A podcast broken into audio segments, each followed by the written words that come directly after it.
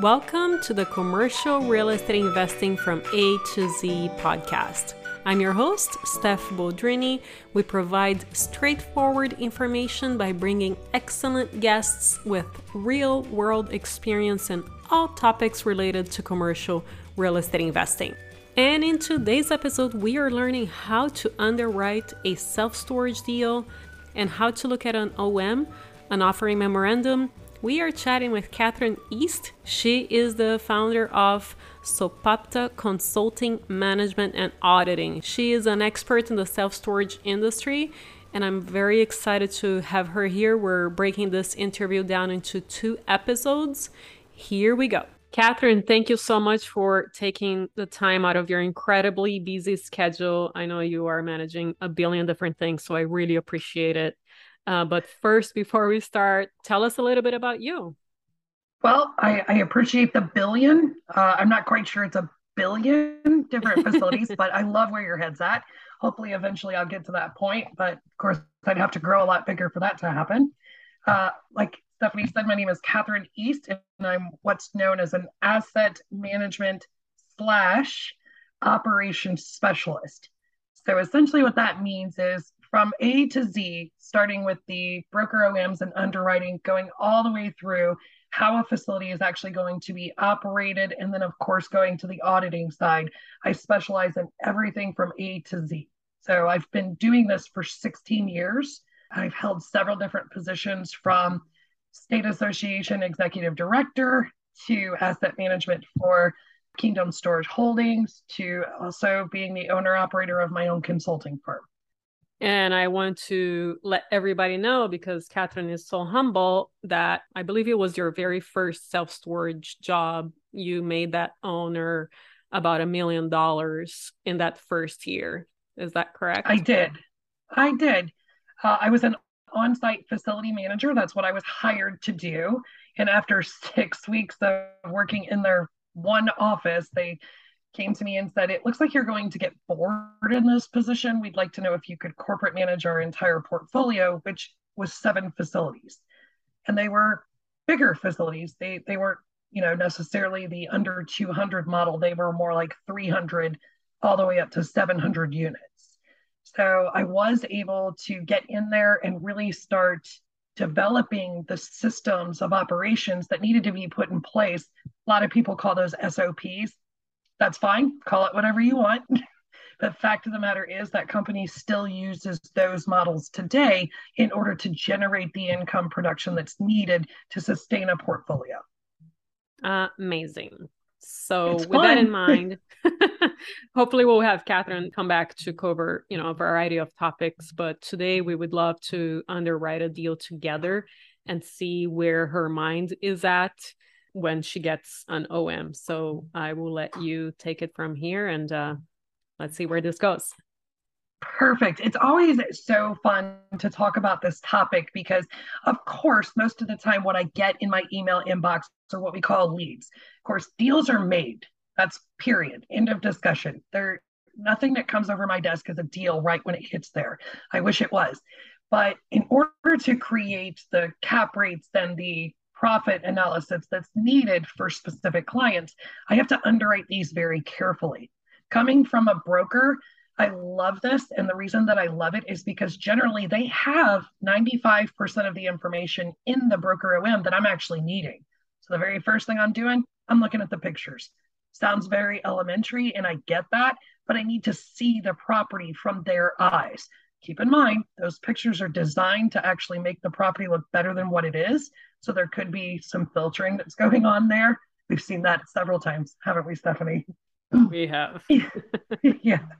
But the whole point and purpose of that is to just kind of see what the general condition of the property is, because I have to know directly right off the bat how much CapEx I'm actually going to have to put into this property. That's directly going to affect my evaluation.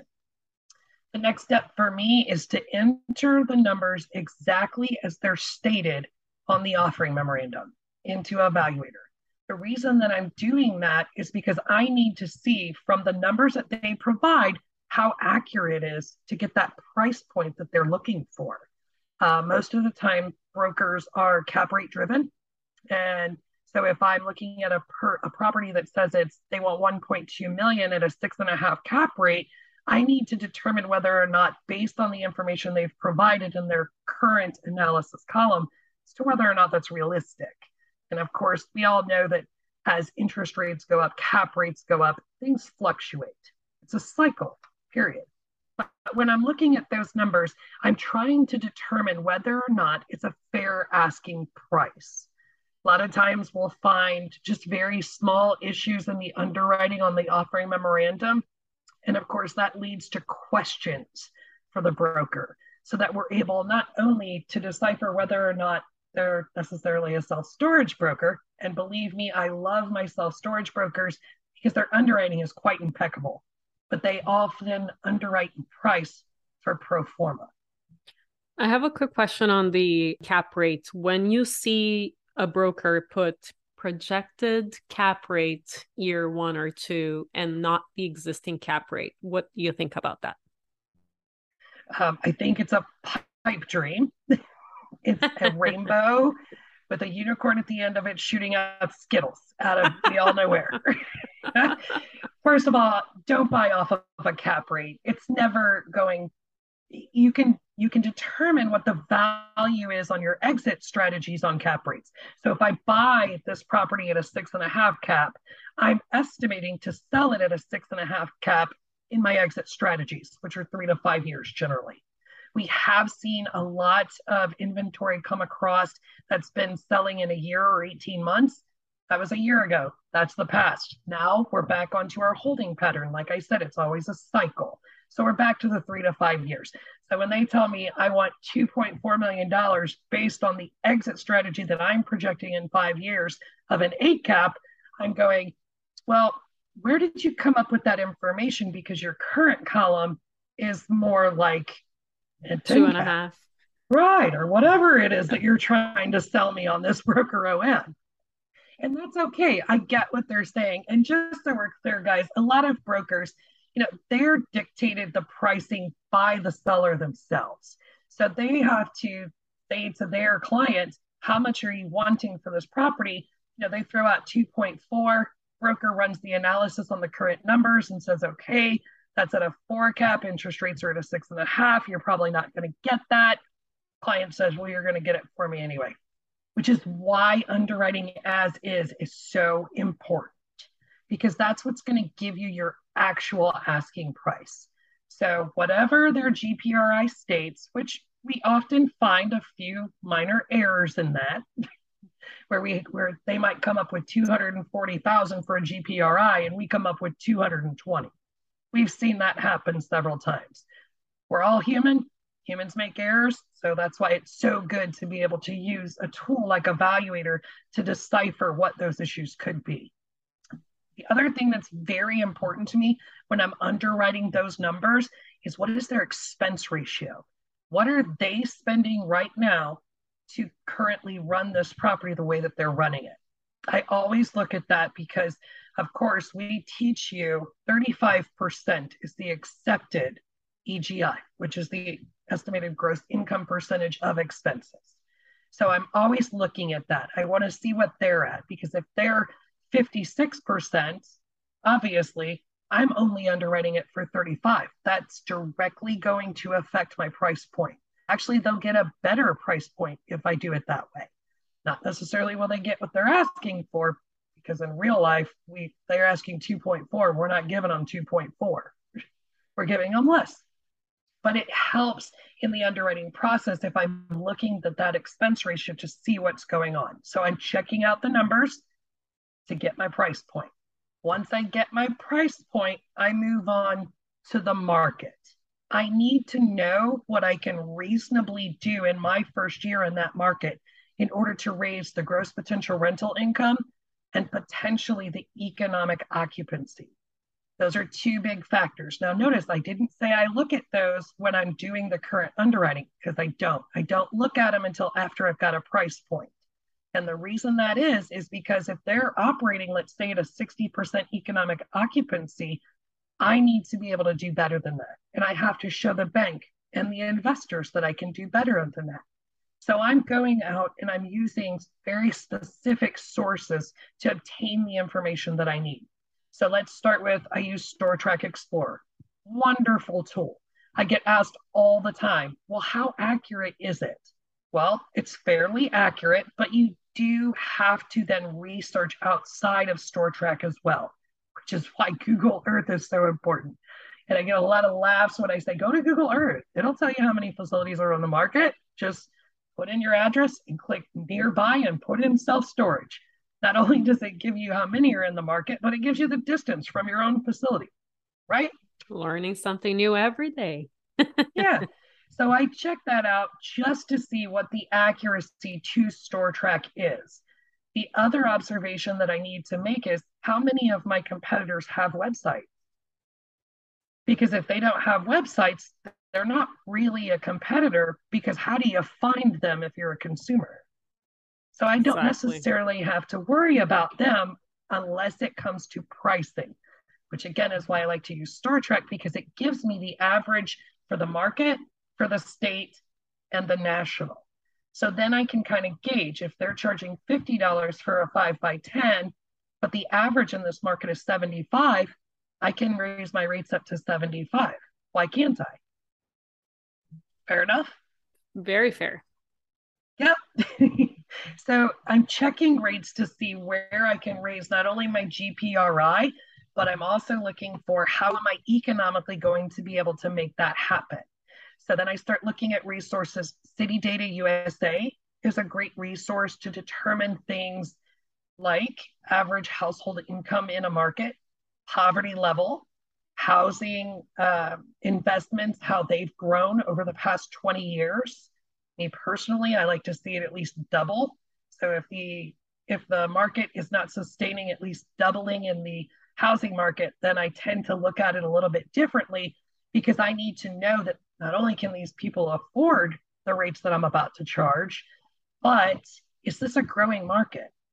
Population, that's a big one. It's not so huge though. If I have a market that's basically stagnant in population, but the housing market has grown in value and it's low poverty, then I'll still look at that market, especially if I can raise rates. So that's a huge thing. I want to know where I can grow. That's my add value. In the broker O M, are they implementing any type of tenant protection or income, other income streams? If they're not, I'm able to then do that in my year one. City Data U S A is great for that kind of information. World Population Review is great for that information. And then there's also Data U S A. So all three of those combined will give you a good sense of what that market's actually doing. If I can't find that information, you'll never believe what my next step is. Go into the county website. Who's pulled permits and for what? Because a lot of times what I'll see is like housing developments are going in and apartment complexes are going in, or Amazon pulled a permit for a huge building that they're about to build. And so if that's the case, I know that not only is industry growing in this market, but you know, Amazon Prime buildings, they employ like up to fifteen hundred people. That means people are moving to that area. So I know it's a good growth market.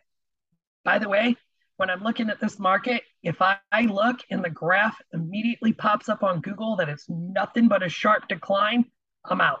I'm yeah. running. Because that means people aren't coming to that market. They're running away from that market. Unless you can prove to me that there's something coming to that market that's going to significantly increase that population, how, where am I going to pull my tenants from? So when I go in and I raise rates to this new rate, fifty to seventy-five, that's a twenty-five dollar increase per month for these tenants.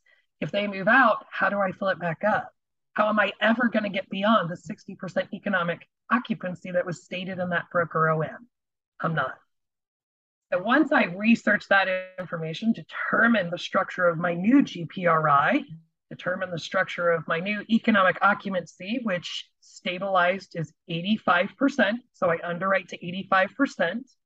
I then apply my thirty-five percent expenses, and that will give me a true N O I.